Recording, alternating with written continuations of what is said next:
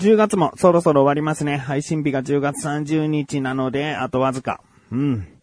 いやー、もう僕はですね、10月もそうですけれども、それよりも少し前からずーっと楽しみに、それを、まあ一つの目標として、えー、いろいろと過ごしてきたんですけれどもね。うん。というのも、スマートフォンの機種変更をね、しようと思ってて、で、もう夏始まる頃から、もう機種変更そろそろしたいなーと思ってたんですね。で、今回僕が変えるのが、エクスペリア5っていう機種なんですね。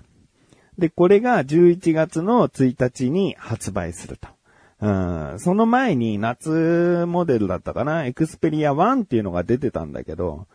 これはまあすごく大きいんですね。うん、まあ、性能もトップクラスなので、うん、まあ画面も大きいと。うん、でもなんか色味が全部暗くてですね、なんか僕明るい色が好きなんですよね、電話は。うん、なので今使ってるのは、あの黄色なんですけど、で、エクスペリア5が発売されるとなって、エクスペリア1とほとんど変わらないと。えー、画面の大きさが一回りちょっと小さくなるんだけども、そのまあ、画面が小さくなるって言っても、僕からしたら持ちやすくなるとか、えー、いういい方なので、で、中身の CPU とかそういったところが変わらずで、えー、なんかスローモーション撮影とかの、えー、能力が落ちるよとか、なんかその辺はあるんだけど、ほとんど変わらない。ってことなんで。で、色を見たらですね、グレイっていうのがあって。まあ、ホワイトにほとんど近い白っぽい感じなんだけど、実際実物を見たら本当にグレイっていう感じだった。真っ白ではなく、やや暗みがかった、えー、グレイ。だけど、まあ、他のね、えー、黒とか、青とか、そういう色に比べたら、しっかり明るい色なんで、ああ、これだなと。えー、なんかやっと欲しい機種っていうのが現れたなと思って、もうこの11月1日をさ、楽しみに楽しみにしてて、うん、で、まあ、全然ね、使えるし、で、機種変するし、本当に今使ってるの3年以上経ってるけど、頑張ってくれてるなぁと。うん、おそらく初期化したら、そこそこまたパフォーマンスは蘇ってくると思うので、うん、なので本当に頑張ってくれてるなぁと思ってたらですね、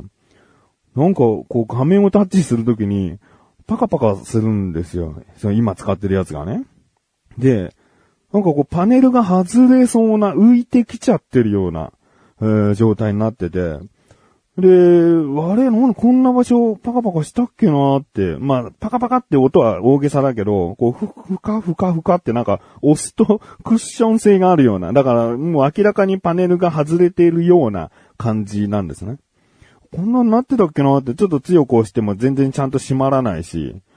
で、もう、まあ、しばらくまた使ってたら、今度背面パネルの方が、もう、それこそパカパカな感じになってきちゃって、浮いてきちゃって、やべえって。それがもう本当にここ2、3日前に分かったことで、で、慌ててですね、今使っているケースをやめて、こう全部を覆う型のケースにしたんですね。前までは、あの、粘着シートにペタって貼り付けるケースだったので、そのなんか、きちんとこう、プロテクトしてなかったんですね。だからこう、予備で、あの、ケース持ってたんで、もうパカパカ開ききらないような、なんか押さえつけるかのようなケースに変えまして、いや、もう、やばいじゃんと、危ないなと。いつ、その、もう完全につかなくなるとかね。それこそもう膨張しすぎて、えー、もう持っていくのとかできないような状態になるとか、それこそ爆発とかするかもわかんないですね。うん、だから、もう11月1日に発売するから、いや、もうそこまで頑張ってほしいんだよね。いや、もう元々変えたいキスがあったらもうこれきっかけにすぐ行ってるんだけどさ。いや、もう、お目当てのものが、やっとっていうものがさ、11月1日で、今収録してるのがちなみに10月の27なので、えー、もうあと、もう少し、えー、5日間、えー、頑張ってほしいと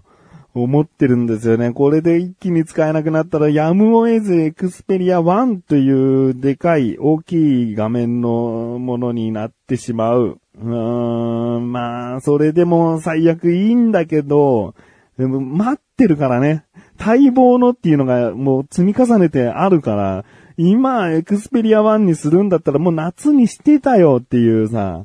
うーん、そう悔しさがあるよね。うん、なんかなんとかこう、11月1日まで頑張ってもらって、まあ、こっちもね、使い方、ちゃんとこう、ダメにならないように。なんか充電だよね。要は、まあ多分バッテリーが膨張してきちゃってるんだと思うんで、充電しながらスマホを操作しないとか、もう自分で使ってて、あちょっと熱くなってきたなと思ったらすぐ使うのをやめる。画面を消すっていうことをしていけば、5日間は持つんじゃないかな。まあそんなにギリギリの状況でもないかもしれないけど、でもね、何が起こるかわからないんで、まあちなみにね、もう来週にはおそらく機種変している状態になると思うので、どうだったかという話は、えー、次回。そしてこの後話す話はそのエクスペリア5を予約しなきゃなと思って取った行動のお話をしようと思っている自分がお送りします。菊池のなだらか向上心。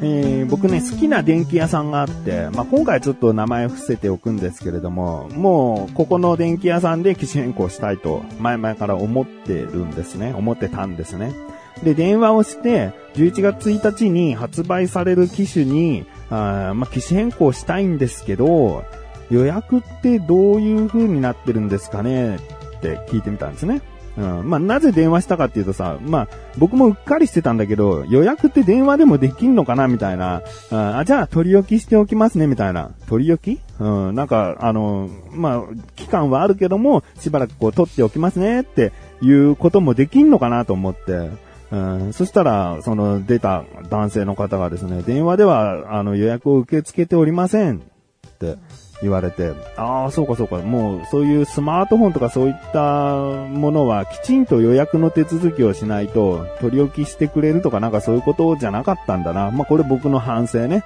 うん、たった電話一本で簡単に予約できるものなんかじゃなかったよってことなんですよね。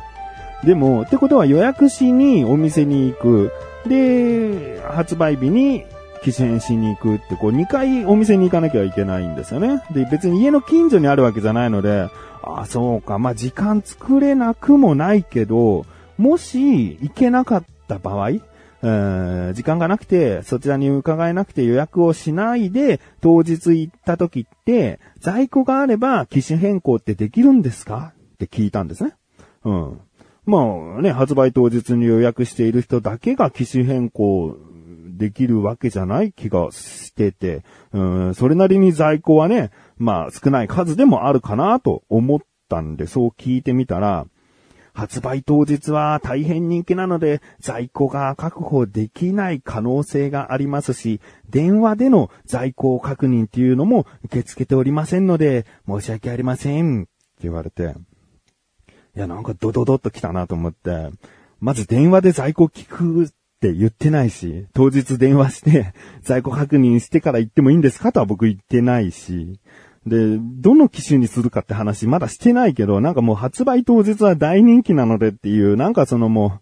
う、もうもうもう、電話じゃとにかくできないよってことをすごい言いたいのかなっていう。うん、まあ、予約した分しか入荷しないってことはないと思うしね。だから例えば、朝一早く一番に来ていただければ、残っている可能性はありますとかね。なんか、ちょっと望みを欲しいわけだよね。うん。あ、まあ確かに当日で機種変更できる場合も、え、全然ありますけれども、もしなかった場合はごめんなさいっていうことじゃん。それはだって言った本人の僕の自己責任だから、前もってそう言われて言って、あざいくないんです。ああ、そうなんですか。ってがっかりするだけのことだから、僕が、あの、あちゃんと前もって、きちんと予約しておけばよかったなって思うだけだからさ、別にね、お店にとりあえず来てくださいってお店の人からは言った方がいいんじゃないのって思ったんだけどね。いや、僕としたら当日予約してなくても当日とりあえずそこの電気屋好きだから行って、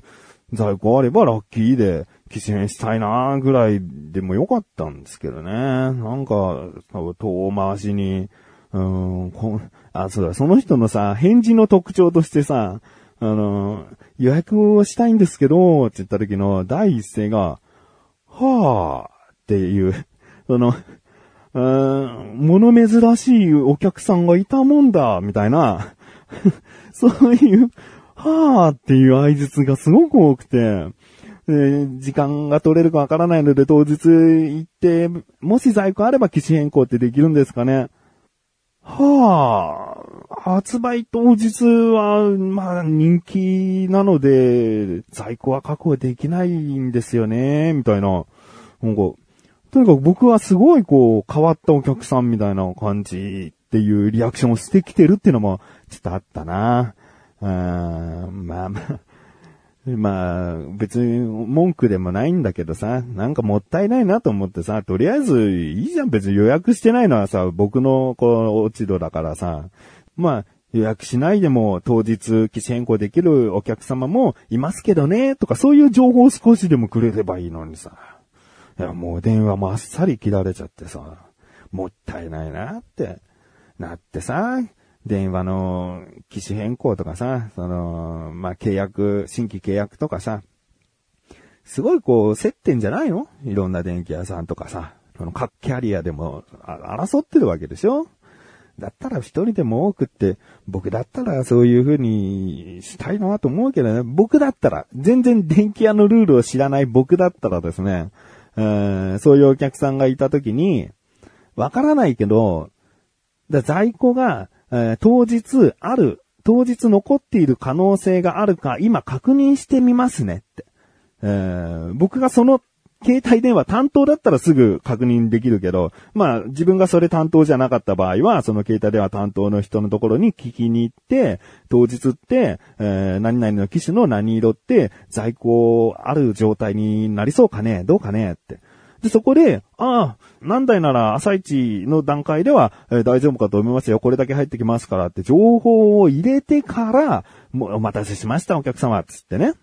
で、こちらの、まあ、数は言えなかったりするとは思うから、在庫いくつありますとか言えなかったりすると思うから、まあ、こちら、あの、当日の契約もできないとは言い切れません。うん、もしかしたら、えー、なるべくもう開店と同時に来ていただけたら、えー、機種変更できる可能性は高いと思います。えー、でも100%ではないので、100%でってことであれば予約していただくのが、えー、いいかと思いますよっていうね。そしたら僕はその当日行っても可能性があるっていうなら、もう朝一で行こうって思えるも。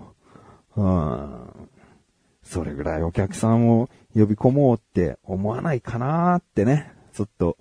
思ったんですけどね。うん。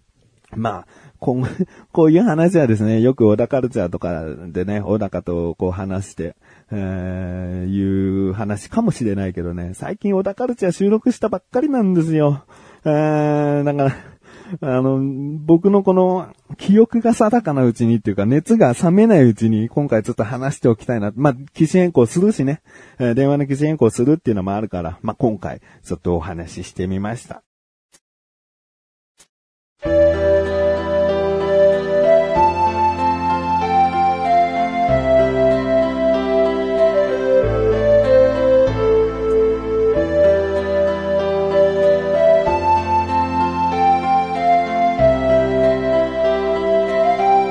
エンディングで